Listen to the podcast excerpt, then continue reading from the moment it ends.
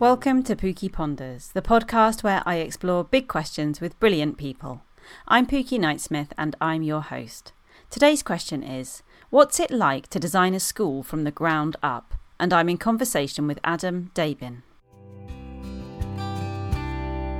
Hi, uh, yeah, my name's Adam Dabin. I am the head teacher of the Sir Bobby Robson School, which is a uh, free school uh, for pupils with SEMH, uh, due to open in September.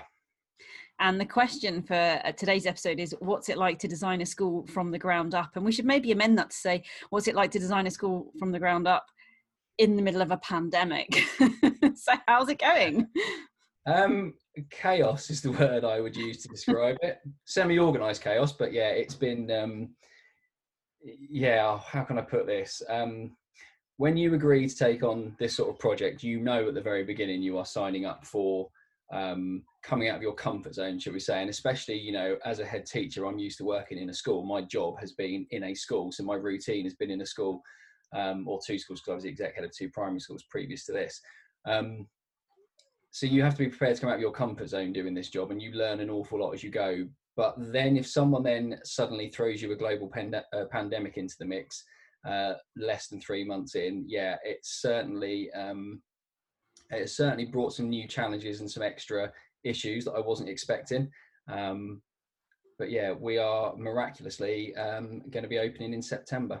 Oh, you are? You're still on schedule to open in September? Yeah, so we, um, I, I, will give a big shout out to my builders, RG Carters, who have been absolutely brilliant, and the boys on site. Um, so we lost probably about 10 to 12 weeks um, of building time um, so the guys, they were all on track for a September start, and we probably lost about 10 to 12 weeks. Um, they've made a bit of that up, obviously, in the in the recent weeks, but we're looking at a handover of around the 26th of October, give or take. So we're looking at about October half term. Um, so we had kind of a really big decision to make. It was, uh, okay, well, we don't do anything until October, um, or can we come up with a contingency in the short term? And I've been really, really fortunate. So um, we've managed to acquire a, a, building literally just around the corner from our school uh, called the Murrayside Centre, which we're going to be using. Um, and we've got access to that until January if needs be. Oh, wow. Um, so it's going to allow us to make a start in September. It obviously isn't going to be a full time, um, all shining, all singing, all dancing uh, school at that point, but in some ways i'm going to use it turn it into a silver lining and actually you know we've missed out on doing a lot of transition work that we would have loved to have done um, and we're going to use this time to to do an even better piece of work that you know otherwise we wouldn't have got to do in the situation. So we are going to open in september. It will be a part-time offer to begin with but um you know i'm really excited to get going now because it's been a long time coming. Yeah i can imagine. And even just the the logistics of managing obviously the building of a school is is massive anyway but like right now uh, we've we've been having an extension built and we're having to send our builders out at like five in the morning to get their quota of plaster and then you know everyone's trying to you know pay them 10 times its price those at the back of the queue. You know it, it's really actually quite hard right now isn't it? Getting the materials getting the people getting everything organized I think that was one of the concerns originally was that obviously the supply chain was going to be an issue because a lot of materials do come from abroad as well. And when mm. um, borders and things were shut shutting, I think there was a bit of concern that certain things wouldn't make it into the country for us. Um, but touch wood, um, you know, that the progress on the site is just phenomenal. I mean, I, I kind of had quite a big break from seeing it at, at, at the very beginning when it was foundations suddenly this huge thing had appeared. Um, and the guys that are working on it seem to have done really well with the supply chain and, and also the labour as well, because that, that was looking like being an issue at one point with obviously people being furloughed um, and people being off work. So um, I kind of feel like we've got quite lucky in, in a lot of ways. Um, but yeah, the, the, the, potential issues we could have faced ended up not really being massive issues for us. So I'm, I'm, you know, lucky in lots of ways, but I think from a building perspective, um, those guys have certainly been under a lot of pressure as well because you know at the end of the day they've got deadlines they need to meet anyway in terms of the building. Um, and when you go on site and see the impact that COVID's had on the social distancing measures, on the way they work, and all of the processes and systems they've got in place, you know, uh, building sites are, are, busy environments on a good day, um, and throwing this into the mix has obviously added to that. So, you know, from my perspective, you know, the guys that have been on our site have just done a phenomenal job, really. That's really great to hear. And tell me about the the school and your vision for it, both in terms of you know what it's going to look like and be like, but also the, the kind of school it is. What what kind of kids are you going to be serving, and, and what's the ethos you hope to to have? So we we are a, a special free school. Um, and the primary um, need of the pupils we're going to take is uh, SEMH, so social, emotional, mental health needs. Um, obviously, all the pupils have EHCPs, and there is a uh, you know wide um, variety of other needs that come with that as well. So we've got pupils with ASD, ADHD, medical needs, uh, speech and language, um, a, a, huge list of, of, things, but primarily it's for children with social, emotional, mental health. Uh, many of them have obviously been excluded previously, had very mixed experiences of education, um, and we are taking pupils from a variety of uh, settings. Um, we're bringing a lot of pupils back into county that have been on out of county placements, which I think is a really positive step. Um, so we've got pupils from PRUs, APs, um, other local um, uh, alternative provisions and bits and pieces as well. So the way it's going to work is in our first year we're opening with 30 pupils. Um, and then in the second year we'll expand up to 60 and that'll be our capacity 60 pupils um, we're taking year 7 to 10 in the first year um, and then we will go down to uh, key stage uh, 2 and above and, and, primary in the second year the reason why we focused on secondary this year was purely just because um, you know we're a new school we have a what is a smaller staffing lineup than we'll have in the second year and i just felt doing primary and secondary in the first year was just going to stretch us too thinly to be really effective and have a really good start so uh, we decided to start with our secondary focus. Um, so we've got our 30 pupils who are all good to go, um, and then we'll go from there. So we've got, um, you know, we've got kind of short-term plans, medium-term plans, long-term aims for what we want to achieve with this school. Um, I'm not one to set kind of you know low bar in terms of targets for what I want us to achieve, but you know I think you know I think it's about being realistic at the moment. We're about to bring 30 pupils into a brand new school. Um, but we're not you know we are about to bring 30 pupils into a temporary home yeah. uh, following a period of you know global pandemic and lockdown uh, they're going to come and meet a bunch of new people that they don't really know because obviously transition has been hugely impacted by this whole process because i was previously going out to visit the pupils in their settings. Uh, i was going to go and you know do all the home visits do all those things that we've just not been able to do as a result of what's gone on. Um, and then just as we get everybody settled in January, we're then going to up sticks and move into another building. So, um, you know, I'm very realistic that we've got a lot of challenges in front of us and a lot of change, which, you know, our guys don't really need, but, you know, we've got plans in place for supporting that. Um, and we've been really upfront and said to the families we're working with, you know, this is what's going to happen. This is what we're doing.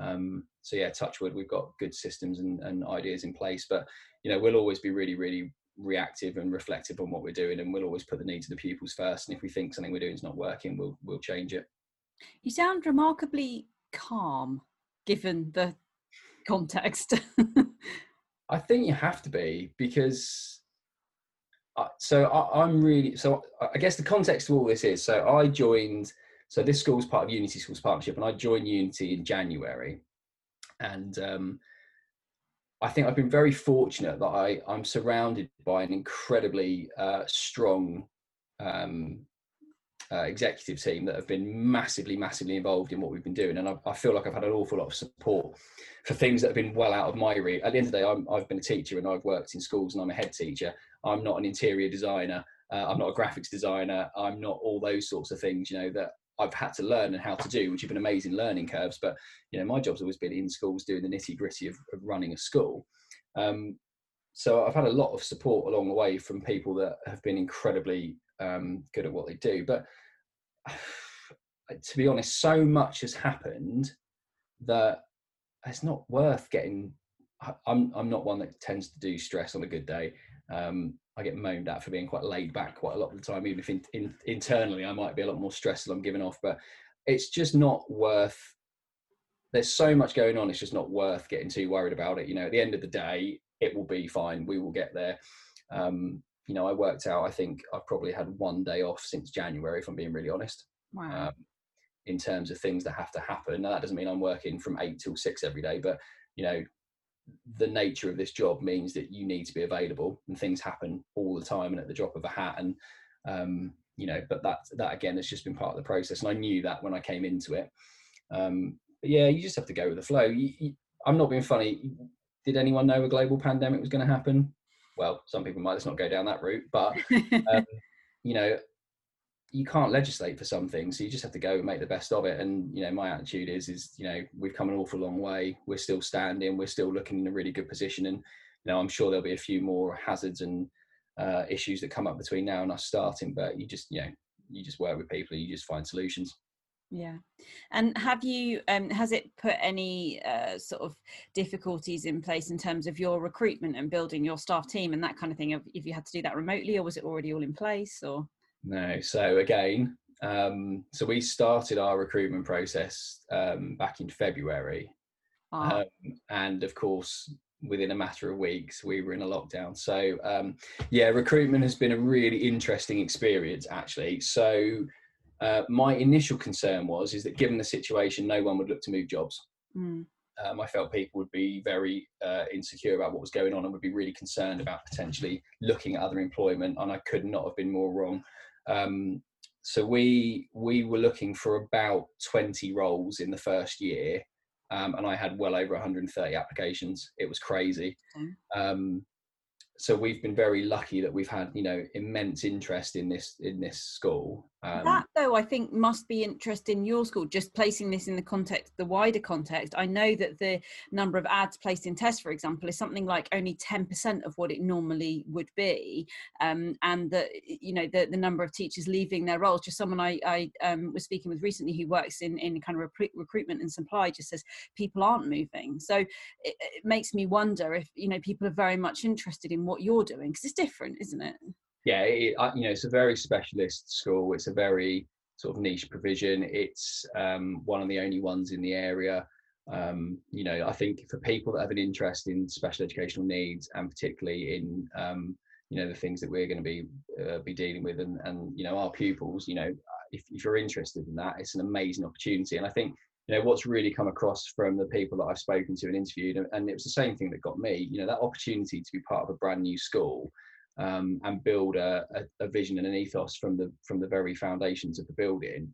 Um, it's not an opportunity that comes up that often in education, and, and to have the opportunity to be part of that, you know, that was one of the big things that sold it for me. And it's certainly when we've interviewed, you know, everybody pretty much has said the same thing that you know that opportunity to be part of something brand new and something that they feel is really needed in the locality as well yeah. um, that's been a massive attractor to them so you were spoiled for choice for candidates in the end then pretty much yeah i mean we've had some some incredibly strong people come through i'm not finished recruiting yet because there's a few specific positions that i'm still looking for um, but i'm happy with we've got given our situation in terms of not being full-time starting in september um, I'm really happy with our staffing lineup. I think we've recruited some really strong teachers, some very strong teaching assistants.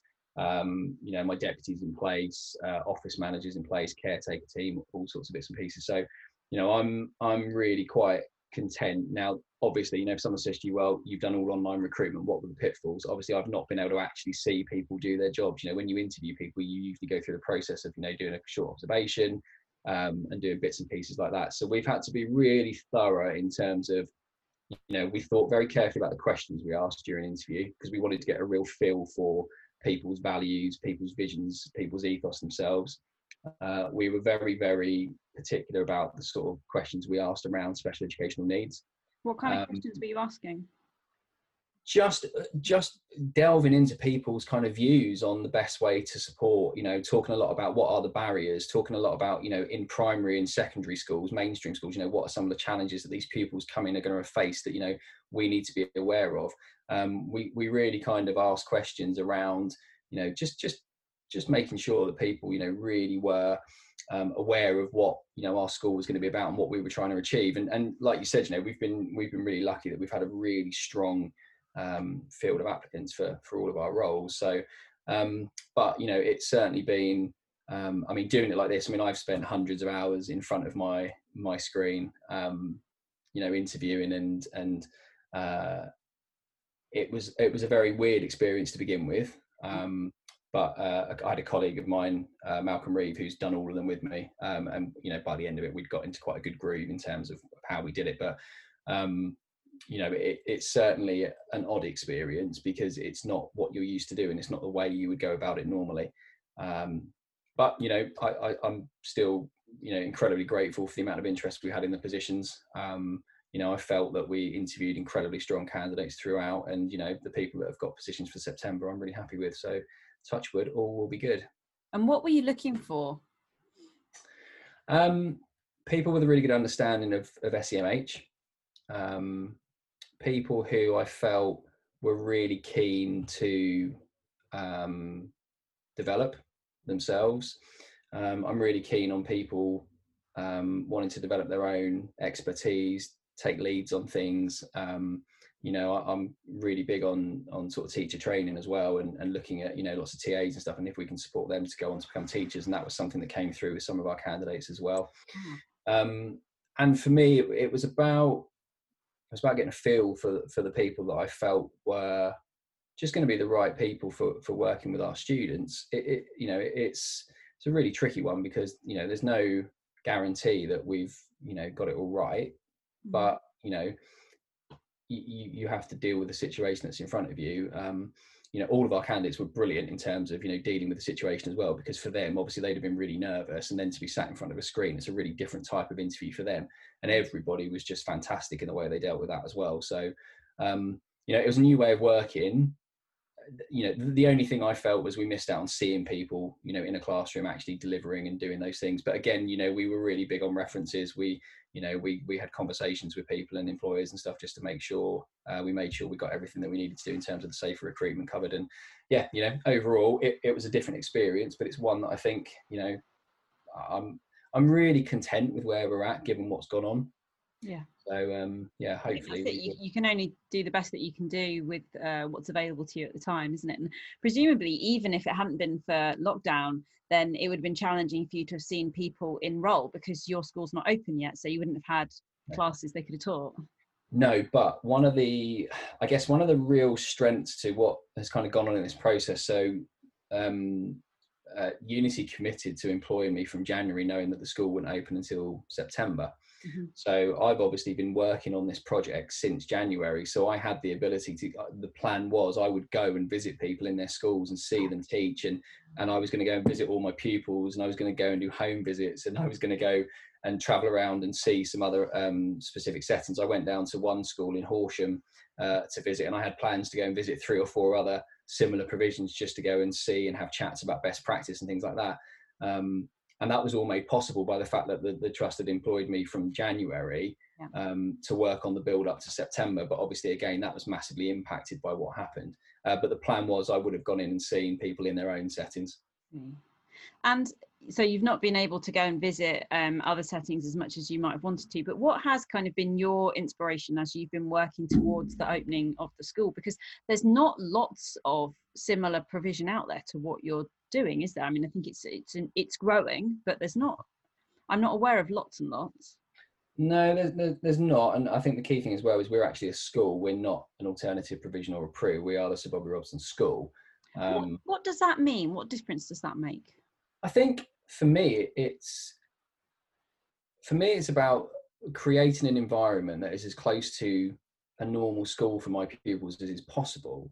Um, you know, now some of my guys have had really mixed experiences and have been through. I mean, I know one of my pupils has had nine different settings in nine years, mm. so they've never really had anywhere to kind of almost call their own. Mm. Um, obviously, there's millions of reasons behind why those things happen. But you know, for me, I think I'm I'm when I'm talking to parents and when I'm talking to the pupils, I'm at real pains to say this is your school. And I think for me, that's about giving them a bit more of a sense of permanence as well. So um, they won't come in and go out; they'll actually stay with you. Yeah, the idea is is that when they come in, they will then stay with us until they leave at 16, and that's something I'm really trying to impress on them as well. Is that you know, and the other thing I'm I'm really keen to sort of share with them is the fact that this building is for you you know when these guys see this building hopefully they'll be blown away by it and hopefully they'll realize that that's for them because it's such an incredible investment um, and such an incredible facility. You know i'm hoping that they'll look at it and be you know wow that's that's my school. Um, so yeah it, it's you know it's it's it's been a tricky scenario all round really but um, you know there aren't many of our facilities which means we are very quickly um, subscribed shall we say I was going to ask about that because if you're keeping the children rather than them coming in for a few terms and then returning to, to mainstream, then surely even at full capacity, 60 doesn't sound like a lot of places when you're doing primary right through to 16. No, it isn't. Um, and I think that's one of the things that, you know, the reality is, is that I'm very aware that, you know, we're not a solution to a wider problem. Mm. Um, but we are one small part towards a, a, solution. And if I can provide 60 places for pupils that need it, then I'm, you know, that's 60 more pupils getting what they really need as opposed to what they weren't so um, you know i'm yeah I, I it's it's hard because you know you want to be able to kind of meet the needs of everybody but you really can't and because we are only 60 pupils you know that isn't a lot it, it doesn't cover you know I, I, could easily fill the school probably you know again um, but you know it, it, you know we have to meet the needs of the pupils we got so our focus will be on those guys you know giving them everything we possibly can when we have them. And presumably given the the the kind of needs that you're looking to meet actually a bigger setting would be more difficult for many of those pupils anyway and it, it may not work. Yeah i think so and uh, you know a lot of these guys have come from similar size settings anyway so that that works. And you know quite often a lot of the reason why they've struggled and, and failed in previous settings is because it has been overwhelming and too big so um, you know, I, I, think the nice thing is we're going to start with 30 and then grow in our second year. Um, so that gives us a chance to really kind of bed our pupils in and, and you know get everything right, ready for our second year expansion. But yeah, I, I think you know, given that looking at the pupils we've got, you know, I, I, wouldn't really want them to have to come into anything much bigger because of what they're used to themselves. I wouldn't want to set them up to fail potentially. So and what will be your aspirations for your pupils? Will they sit um, sort of the, the regular exams or will they be doing an alternative kind of curriculum or what will it look like? It'll be a bit of both because, you know, you know, again, it's going back to this having high expectations. You know, as a school, my expectation is, you know, we will provide a range of qualifications, be it GCSEs, vocational qualifications, you know, setting up apprenticeships, looking at post 16, all of those things. Um, but obviously, again, that's going to be very much um, based around the individual pupils' needs. So, you know, just because some of our pupils are coming to us doesn't mean that they're not working cognitively at age appropriate levels. So we will have some pupils that will be be able to sit GCSEs. Um, we'll have other pupils that won't be able to do that, and we'll look at other alternatives for them. So, um, you know, it, again, it's very much about what do the individual pupils need. Yeah. And just logistically, how does that work? Will you work with kind of partner providers or similar? Because presumably it would be difficult to cater to a wide range of different needs at GCSE if your cohorts are quite small or, or vocational subjects as well. This year, this year it's a bit trickier because obviously we're a smaller school, so we've looked at what is the kind of core offer we need to offer in that first year. Uh, and the other thing is because we're not taking any year 11s, we won't have any GCSEs or anything that in that first year. Um, so we can work towards those, and then by the second year, we'll then have a bigger staff as well, which will allow us to deliver even more. Um, and then we are looking at building relationships with people in the local community. So, you know, obviously we've got um, Suffolk College and other providers like that in the area, but I really want to get involved with some more vocational things for our guys. So, actually looking at, you know, what local employees do apprenticeships, what people do other schemes like that, where we can get involved and give our, you know, pupils the opportunity to to look at what other things are out there for them. So, um, it's about kind of building that again it goes back to building relationships with your local community as well and, and knowing you know what's out there. And that's one of the things that you know we're working on already is building those relationships with people. So we've got a you know as big an offer on uh, bigger as big an offer available um, but it's the right one for our pupils. Yeah.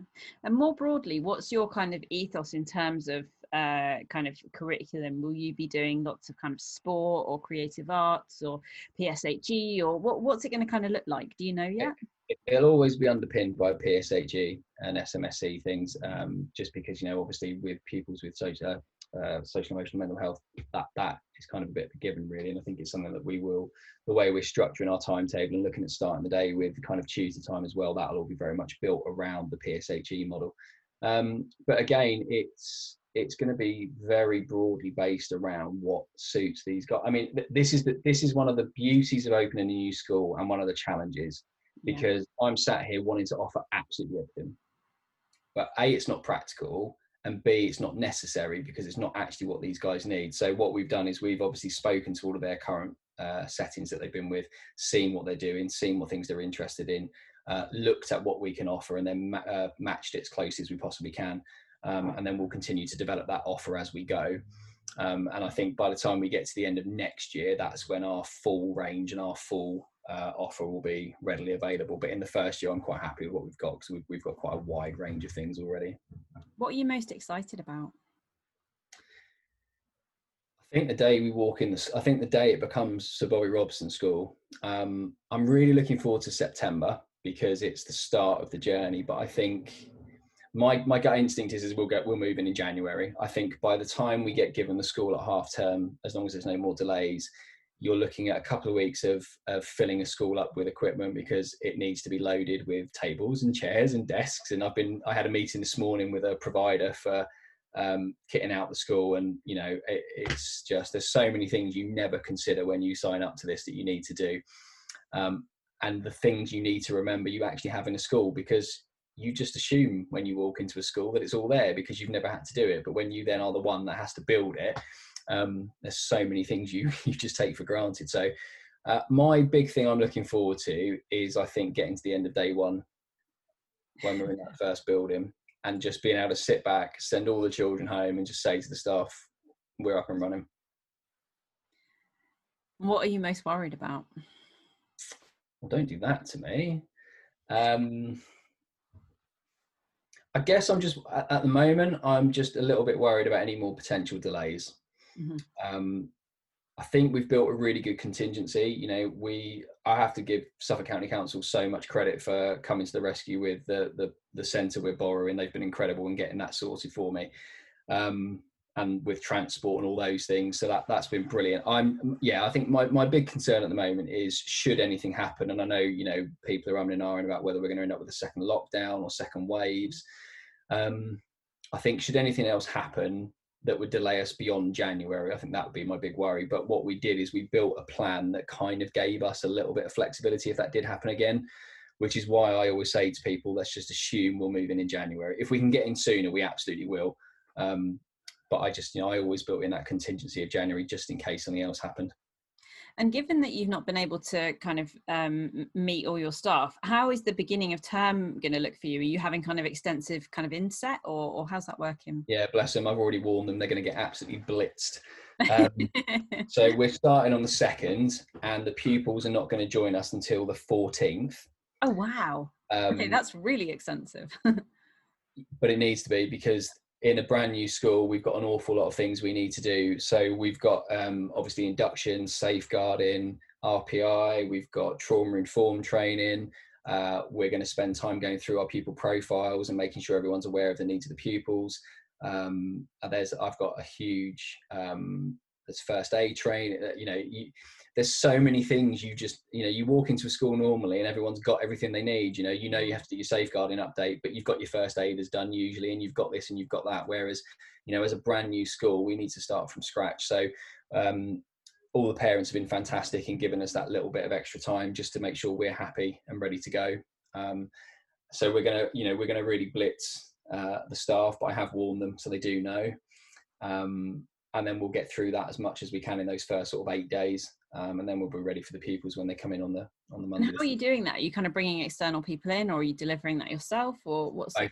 It's a bit of both. Uh, there's some remote online training we're doing uh, with Trauma Informed School Network. Mm. Um, we'll do in-house safeguarding because myself and my deputy have done all of our um, training for that. So we'll do the safeguarding. Uh, first aid's being delivered face to face, obviously based on all the recommendations around COVID as well uh, and we've got an extensive uh, risk assessment around COVID for for our site as well. Um, and then the other bits and pieces, again, we're, we're having uh, the RPI stuff's being done face to face as well. But you know, there's there's a mixture.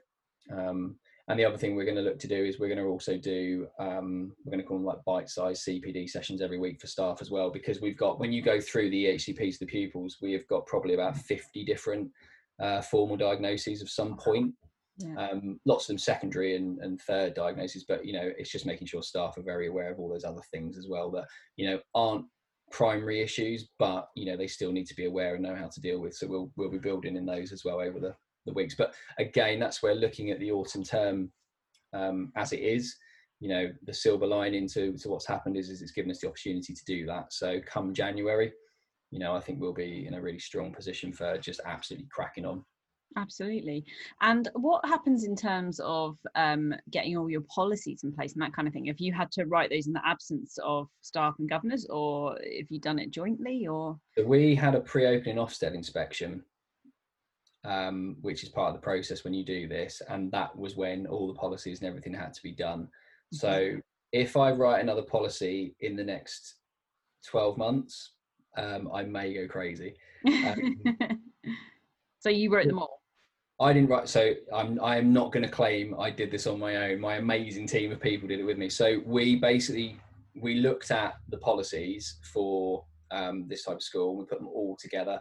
Um, but we had to create basically every single policy you would need for a school. Now, working in a really big trust, I was very fortunate that you know lots of the generic type um, policies we were able to take them as a template and then make them specific for our school. Yeah. Um, other ones like the behaviour policy, obviously we tweak that to make that very specific for what we want. Admissions policy, we you know lots of them. We you know you can get a policy from anywhere as a template, but you need to make sure that it suits what you need and meets your pupils' needs. So we went through all of them really really carefully.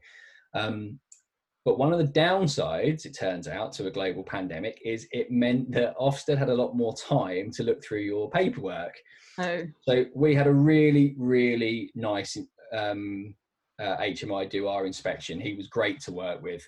Um, but he said normally what would happen is the way it works is they kind of meet you at eight and they finish at four in one day. And they would look and go, yes, you do have that policy. Yes, you do have that policy. And they'd scan them and they'd check them.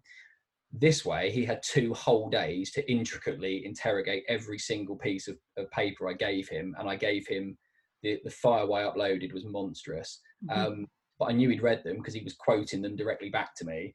Wow. Um, so it was a really, really well scrutinized um, piece of work. But I mean, the brilliant thing for us was we got um, our, our kind of feedback was there were no recommendations. So there was nothing he suggested we do to improve our policies nothing. and procedures. No, nothing. I was I was amazed. It was brilliant. Wow. Um, but what was what was great from my perspective is is it means that you know now the school has everything it needs ready for opening. I've not got to at any point sit and, and now do any of that paperwork. So it was a huge task. Um, I have many, many people to thank for their input and their support and their proofreading and their checking and their uh, wisdom that they've added to certain bits. But um, yeah, that was all part of our pre-Ofsted opening inspection. Um, and again, that was very interesting because um, I had to go and do a virtual tour of the sites. Oh, oh, so, so you showed the inspector around via kind of Zoom or something? uh, I spent the day on my phone. It was there was a there was a running joke which petrol station was I sat in every time I had a meeting with him.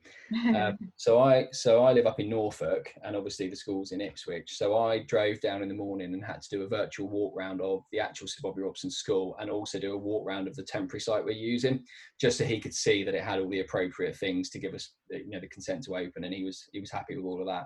Um, and then throughout the day, you have various meetings covering lots of different subjects. So we covered safeguarding, we covered SMSC, we covered governance, we covered curriculum, um, you know, health and safety, a huge array of things that, that were discussed um, in the style of an Ofsted inspection. Um, but yeah, the funny thing was is that between meetings, I was kind of slowly winding my way home. Mm.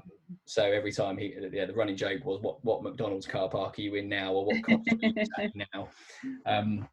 But again, you know, that was a, a, a, really funny process as well because, you know, normally this would have just been a one day thing and we'd have been face to face. And again, we had to do it remotely. So he was at home in Cornwall, I think it was. Oh, wow. um, and I was in my car on my phone. that was a, that was a very unique experience as well. And have you found that? I mean, obviously, getting all the, the paperwork and policies in place, all the kind of the, the theoretical stuff is really important, so that we know that everyone's going to be safe and and all yeah. you know the boxes have been ticked before you start. But obviously, policies are normally kind of quite living, breathing things, really, aren't they? They they yeah influence how we practice. And normally we would develop them based on how things actually happen in our school and feedback from staff and students and governors and stuff. So is your will you just kind of see how they bed in or do you have already in plan like when you would review them or how, how will you yeah they're all they're all going to be we've been very clear from the off that these are these are policies that are robust and strong enough to obviously mm-hmm. meet the standards they need to meet but everything will be uh, reflected on them and you know if i'm very aware that most of them are going to need tweaking at some point because the reality of being in the school and the way it works will change um, so I'm not overly precious about the fact that the work we've done is going to need a little bit of extra work at some point. But we've already put a plan together where we'll review the policies on a on an ongoing weekly cycle oh, wow. um, from September, um, just to make sure we're happy with them and that, and that they're they're relevant. Because there's no point in having a policy if it's if it's not useful. You know, if it's not yeah. actually serving a purpose and it's not um, something that's that's having an impact on the pupils, then you know it's not really necessary. You know, it's not something we need. So we'll, we'll we've been very very um, open to the fact that we know we will be tweaking things as we go. but I'd expect to. You know, it's a brand new school. You know, things are what you think works in theory is clearly not going to quite be the case in reality. And um, you know, there are certain bits and pieces that you know we've made assumptions, but once we get in that building, actually things will change. So yeah, I, I'm I'm very aware that the the hours of policy writing uh, is probably not quite finished yet.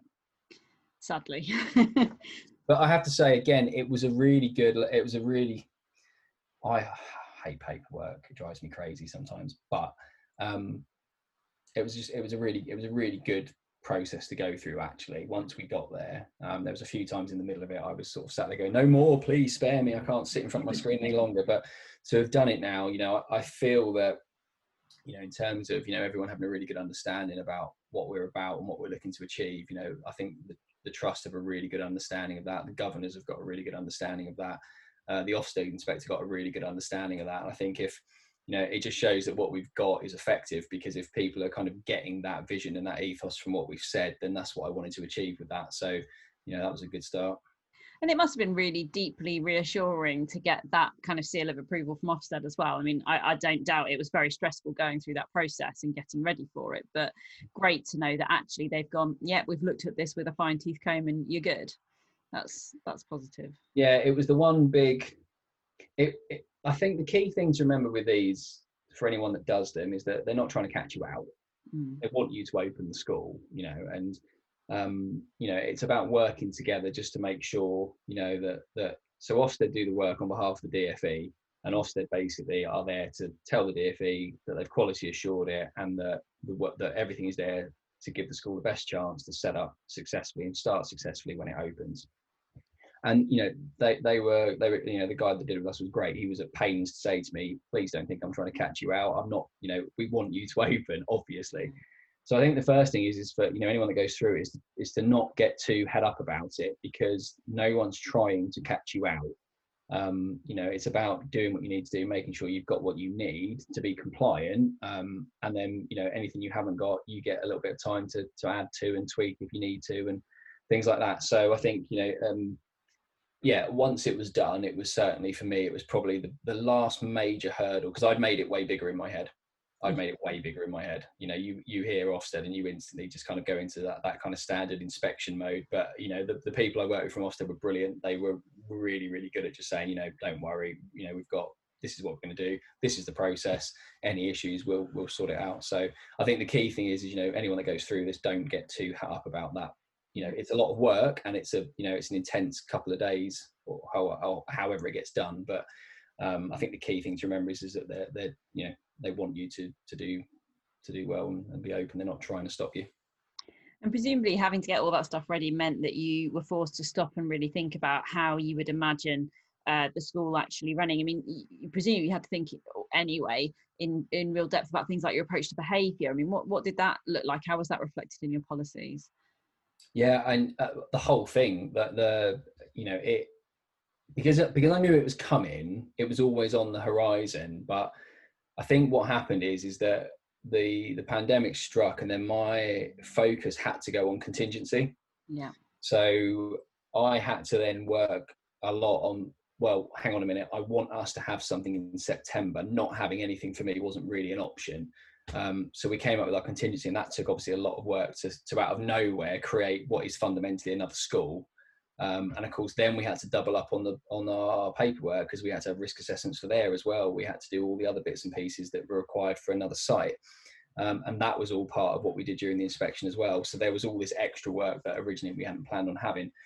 But yeah, when you get to this point and you're sat there and you're putting things together, it really does sort of focus your attention on you know okay this is the this is a chance now to really kind of make your own statement and to really you know put your mark on what you want this to be um, and you know i'm very fortunate that you know there's some really strong sen experts within the trust i work for um, and we were able to sit together and have a really good conversation about right okay between us what have we experienced that we have seen that's really effective? And more to the point what have we seen that's not effective? You know between you know and we sat and we had conversations and we looked and said right okay as a starter for 10 because your comment earlier about you know do i think things will get tweaked behavior policy will absolutely be one of the ones that gets tweaked. Mm-hmm. absolutely will be um, we have a framework and an outline that we won't budge from much but you know i'm i'm absolutely convinced we will tweak it at some point because there are certain parts of it that just might not work for our pupils. Um, but again it's about being honest enough to say that we know that you know and not being too precious about it and, and saying you know well i've said this that's what it's going to be now. You know i absolutely refuse to set these guys up to fail and if, if we've created something that doesn't quite work i'm not going to sit there and just um, sort of plod on and go well tough too late we're going to do it um, but yeah, it, it was a great opportunity to have some really good professional conversations about you know, okay, from our experiences and the wide range of things that that we'd worked in, you know, i have been very fortunate to work with Malcolm Reeve, who who's an SEN consultant and you know has been involved in so much on the national landscape. And uh, the new SEN director, Lucy Kaler, has just come over from being a head teacher of a complex needs school. Um, I've worked in complex needs myself and just come from being an executive head in primary. You know, we've got a huge scope um, of backgrounds and experiences, and, and we just sat with each other and said, okay, look, this is the profile of the pupils. What do we think? Yeah. Um, you know, Malcolm had experience of doing something similar previously, so we used that as a as a starting point. Um, but I'm absolutely convinced we will tweak it. And what what kind of general approach are you taking? Because behaviour is such a hot topic at the moment, isn't it? It feels like people are quite divided on. Yeah, I mean, for for me, I've always been really, really big on kind of control versus outcomes. I think it can be very easy to kind of get into a situation where you try and control every situation. Um, but actually, for me, outcomes are more important, and there's a time and a place to kind of pick your battles. I think. Um, but for me, our, our behaviour policy is very much around positivity, about positive reinforcement, looking for the positives, picking up on the positives, um, but again, it's about knowing that not every child responds well to positives. So again, it, it, everything comes down to knowing those individuals. You know, we have to be very, very aware of what each of our pupils need, what they don't need, what makes them tick, what um, can be a, a trigger, um, and then make sure that we kind of adapt ourselves to that. But that's what we're going to do in those opening days as well. We're going to be very thorough on everyone's personal profiles and um, their sort of histories from the schools they've come from to make sure that we're as well informed as possible. Because again, opening a new school with new pupils, I know we will make mistakes. We will. And I've said this to every parent. And I've said, I'm, I'm not going to sit here and tell you, we're not going to get it right to start with because everyone's new. But what we do have to do is make sure that we mitigate making mistakes as much as possible, which is where information sharing has been key. Um, and I'm really grateful to the settings that are handing the pupils over to me because they've been great at getting me the information. Um, and then we have to very quickly put that together as a team and, and build those relationships with the pupils. And what informed your choice to um, have sort of trauma informed schools training as one of your initial things? That feels like quite a big statement in terms of your ethos as a school. Um, it's based on pupil need. When you go through the EHCPs, there's a lot of pupils that have been through a lot of things. Um, and actually, you know, when you when you look in most schools, you know, trauma underpins so much um, across any setting. Mm. Um, and to be fair, I've done the tra- I've, I've done the trauma informed training previously. I did it at the start of the year actually when I joined Unity, um, and just thought it was an, you know really really good piece of CPD. Um, and over time, and as I've I've you know as the children have become real children and real pupils for the school, and as I've read paperwork, it just it just jumped out as a really relevant piece of CPD that I felt was really purposeful to start with. Um, and even and even you know the parents are really keen for us to be aware of it. One of the things we've tried really hard to do is is get as much parental voice into this as we possibly could. So silly things like the uniform um, it's just a polo shirt and jumpers. There's no shirts and ties and blazers because you know parents were really concerned about you know pupils with sensory needs. Uh, they were really worried about the fact that their child would never wear that sort of thing and, and then it would become an issue. So we built the uniform um, around the needs of our pupils. Kept it simple because I don't want to have arguments about shirts and ties. I remember what I was like at school, and the irony of me moaning about someone tucking their tie in is probably not lost on my old teachers. Um, but again, you know, that was about you know what do the parents and carers and families feel. Um, so we did that, and the other thing we're doing is we're also running eight thirty to two forty five. Okay. So we're going to be a little, we're going to start a little bit earlier, but we're going to finish a little bit earlier. And again, that was built around parents having concerns about being able to pick up other siblings. Oh, I see. So we've sort of looked at, you know, any way we could possibly help. You know, that that's what we've tried to do. And again, the local authority have been great. They've agreed to that and transport and everything like that. So, um, you know, just sometimes those little things mean a lot to to the parents and the community and you know it's about trying to help you know as much as we can and we're in a situation where if we can be helpful i'll always try to be. And how have you managed to build those positive relationships with families? Because a there's the pandemic which we've mentioned once or twice. B yeah. the school's not even open yet. And, and c you are working i would have assumed with the kinds of families who some people would label kind of harder to reach perhaps. It's been really difficult um, not because of the families but just because of the situation. Um, so what we did initially is when um, when the project was first given to unity and i was first appointed we had a, a couple of launch events so mm-hmm. we did one uh, in the uh, Inspire Centre, which is directly opposite where my school is, which is in the local area. And that invited lots of local people, settings, professionals to come and hear about what the, the vision was. Uh, we then did a joint session with the local authority for parents, prospective parents, and we did that in the Sir Bobby Robson Suite at Portman Road. Um, and that was brilliantly attended. Um, and that gave me a chance just to say hello, um, talk to some of the families, uh, answer any questions um, and just get to know a couple of them. And then obviously there was the plan was then to go out and to do home visits and see the kids in settings and really build those really strong relationships because for me I, I, you know the successes of schools i've ever been in have been built on community relationships if you haven't got the community on board it makes things so it can make things so much more difficult mm. um, so i was massively massively looking forward to having that opportunity to go and arrange to go and see everybody and actually get to know everybody because you know the, the great thing with only having 30 pupils and families was i'd get to know them you know far far better um, quickly because of because of having less people to to go and see. That obviously then has been massively hindered by what's gone on. So it's a lot of it's been emails, phone calls, and FaceTimes. If I'm really honest, um, my phone bill has probably gone through the roof. I won't check it. Um, it, yeah, it's just it's just been trying. I mean, I've sent so I've kind of tried to cover all bases. So I've sent letters out quite regularly to to families. Um, we've sent things like social story. Well, I haven't sent it yet, but I've got them to send. So now all the staff are appointed. The staff have all done one page profiles with their photos and just a bit about them, which we're sending to all the pupils. So the kids at least have a bit of an idea as to who they're working with come, come September. Um, you know, we've shared all the information about uniform times, um, timetables, all those bits and pieces. Um, I've been phoning families as well, having chats. I've done a few Teams meetings and Skypes and Zooms and stuff with some of the kids in their settings uh, that's been really good actually talking to some of the pupils.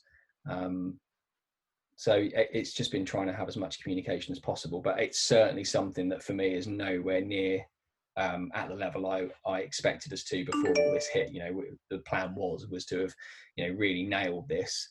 Um, but again you know it's the best of a bad situation you know what could we do in the scenario? Right well let's send as many letters as we can that are purposeful. Let's make as many phone calls. Let's send as many emails. Let's facetime. Let's skype. Let's check in when people need us. All the families have got my email so if they need anything they can just ping me an email and i'm one of those sad people that's always attached to my phone. So whatever time they send it i see it. Um, and yeah that that's that's sort of been the way way i've tried to work it. Um, not not perfect um, and i'm sure for some families i've probably not quite covered everything they need to know but you know it's just trying to get as much information out there in as many different ways as possible. And of course our website which is sort of up and running now as well. And will you want to continue to engage heavily with kind of families in the community um, even once the school's open? Yeah i've massively warned the families as well. They're not getting away with it. They're going to have to get involved. Um, yeah I, uh, you know i want us to um, I've got quite a lot of plans around that. I appreciate for some families it will be tricky because there'll be, you know, I've spoken to some and they're a bit dubious about coming into schools because their own experiences or just because, you know, at this point their child has had a, uh, had what they consider to be a really difficult experience and they're not overly enamored with schools. Um, some people just don't like it full stop. You know, there's there's a lot of work to do there, but I'm really keen and I've done it in a previous place where you know we took a, a really disaffected community and they became our strength. You know, they were absolute advocates for us. Um, so I want us to do that, and and within the within the locality as well. You know, what we won't be is a new building that turns up and is very intricate. You know, I want us to, you know, support the local offer. Eventually, we need to get ourselves up and running first. But the plan is is that we can then provide an outreach service to local schools and the community. I'm quite keen for us to do some enterprise as well. So looking at maybe like the Sir Bobby Robson Cafe for the local area, if we can do some work around that. Um, but again, it, it's about listening to what the families want what they need what you know at the end of the day this is their school as well now you know what do they need from us? I've done things previously where we've put on adult education sessions for parents if they needed it. Um, we'll obviously always run loads of sessions about how we teach so teaching and learning we'll talk about you know the way we teach maths the way we teach english the way we do you know i'm happy to do all that. Um, it's just going to be making sure that you know that door's always open to the parents and they know that they're welcome whenever whenever they need to. And you know when there's issues knowing that they can pick up the phone or send an email or something and they can they can talk to one of us and we'll you know we'll always be on the end of the phone and try and you know solve it if we can. How do you hope that your families and your students will view you? Like what kind of head teacher do you do you, do you hope they picture you as? Um good question. I don't know hopefully a good one, hopefully a fair one, hopefully one that they know has their best interests. You know, I'm not going to please everybody all of the time, and I'm not there to please everybody all of the time. But you know, I think people that have worked with me before, and I think pupils that have worked with me before know that. You know, I think they know deep down I'm there for them, and and you know, I've worked in some challenging schools before, and we've been successful. Um, I'm covering tattoos, which seems to be a really good icebreaker with people as well. That's a very unexpected thing for a head. Oh, um, oh, really?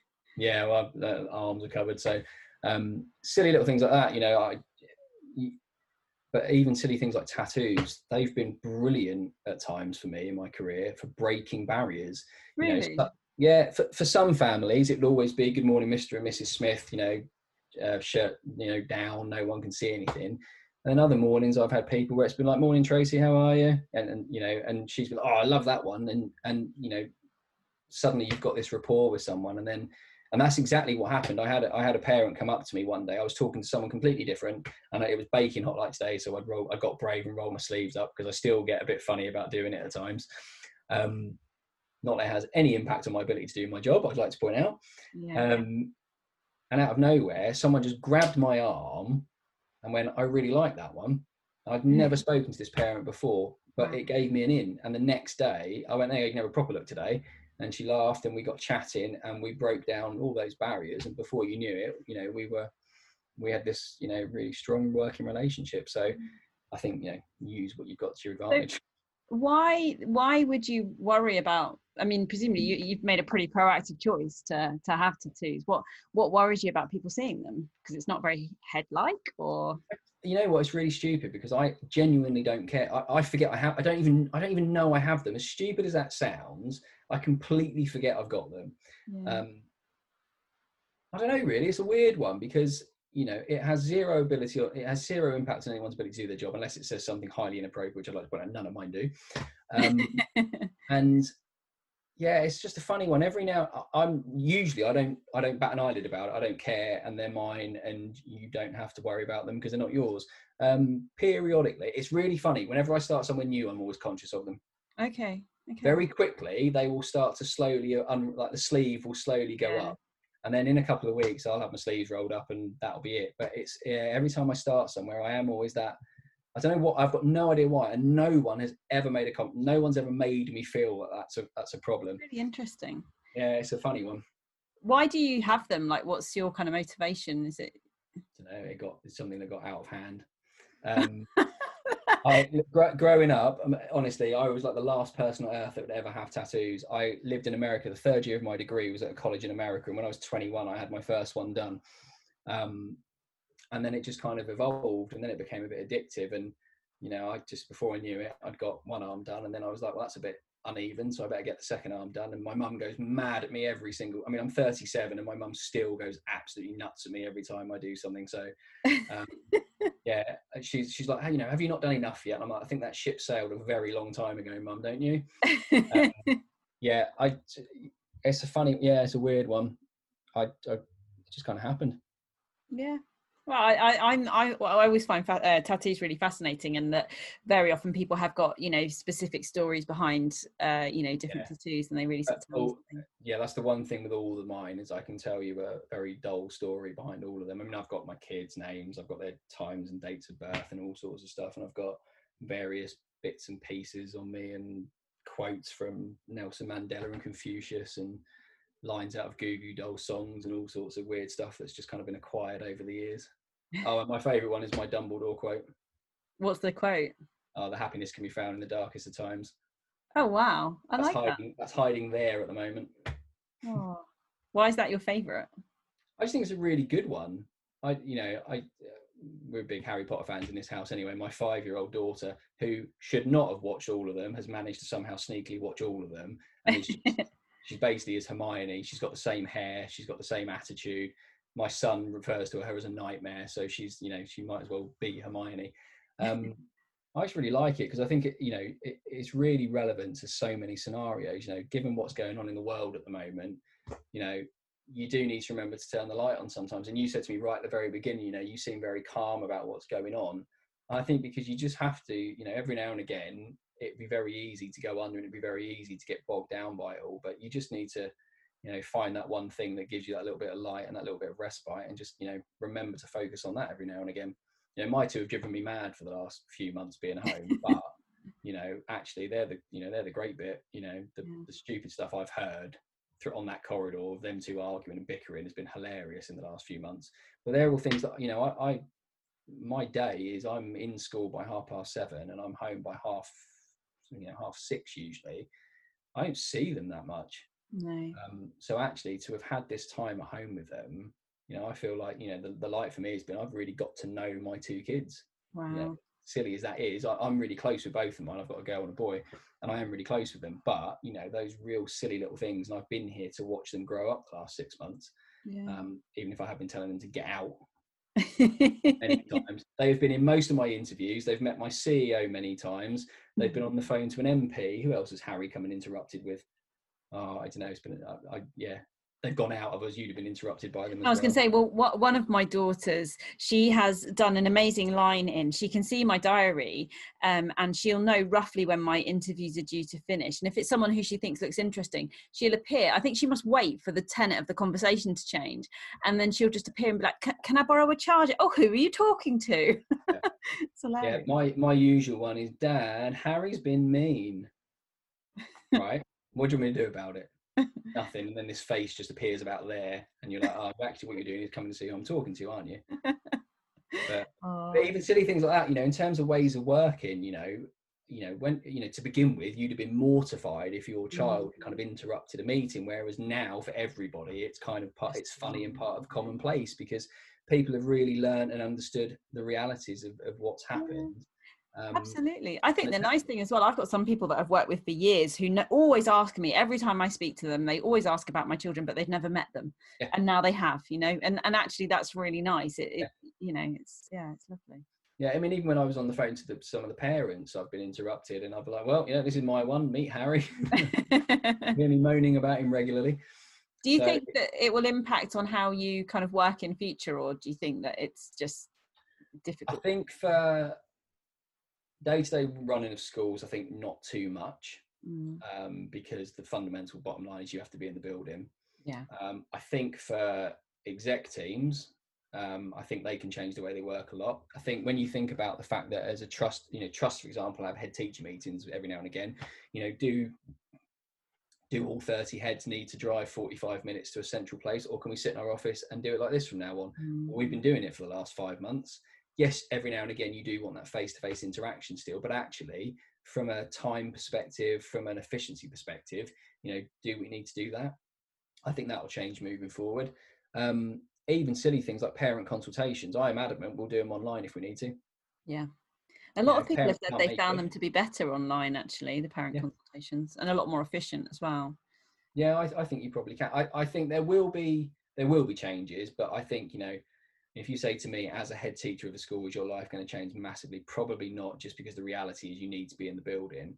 Um, but I think, I mean, I- you know, I've got friends that have got small businesses that have rented, you know, offices and stuff, um, and they're like, we don't need to do that anymore because we've been so efficient working from home or somewhere else remotely that actually, why would we spend that overhead?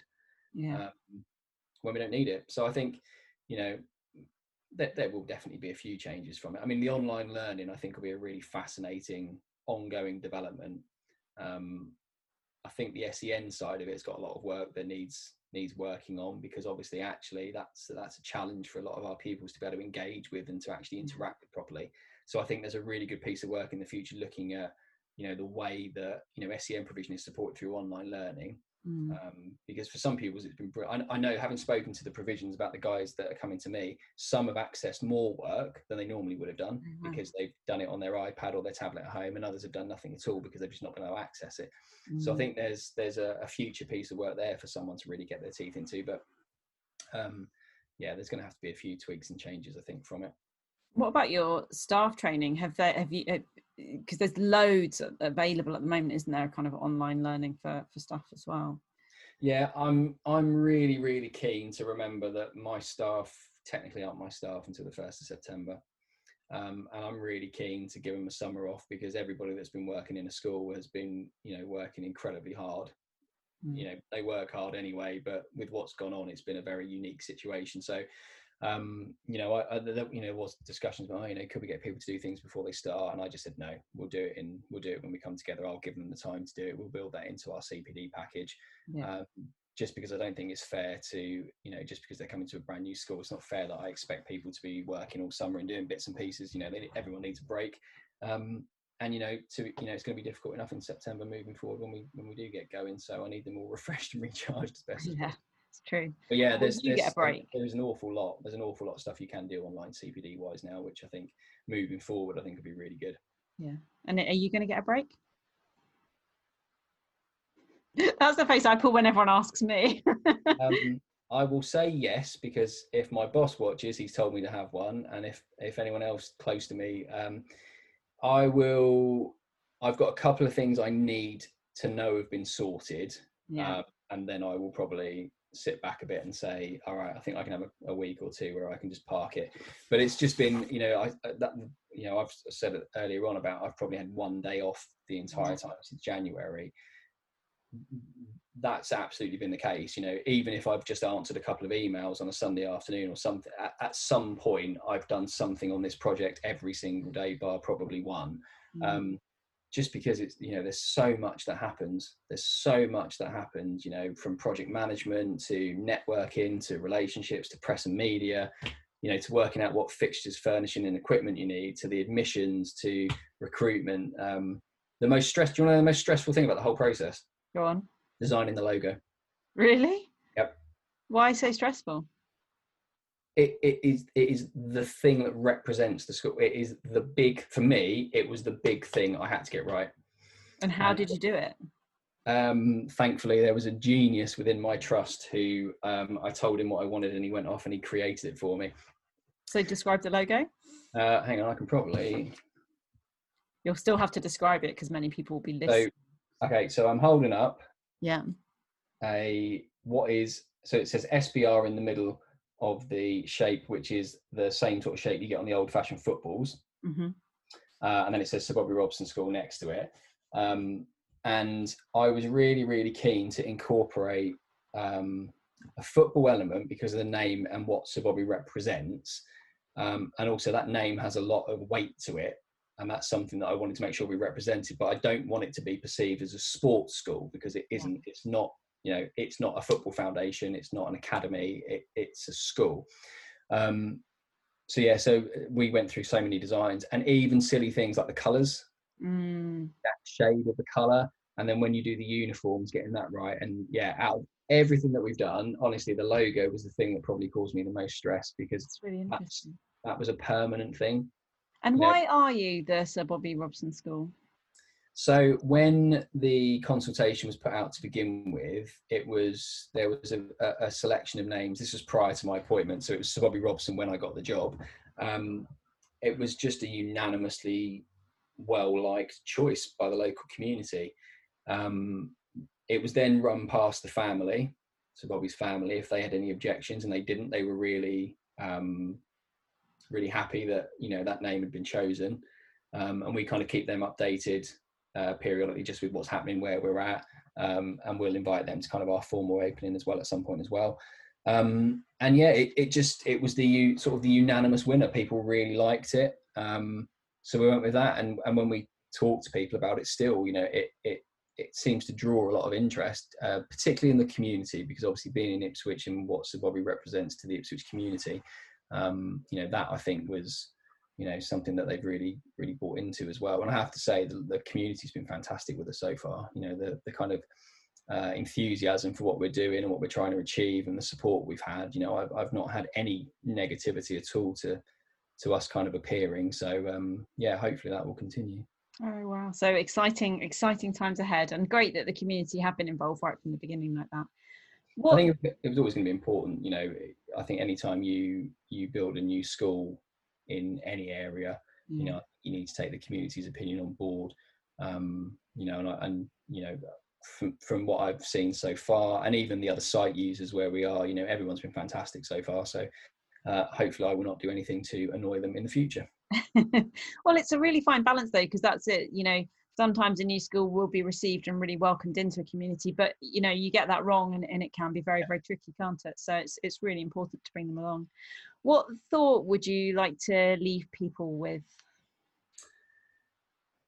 I think I, I, I would really actively encourage any leaders, any future leaders, anybody that wants to one day have a go at building a new school, I would absolutely plead with them to do it.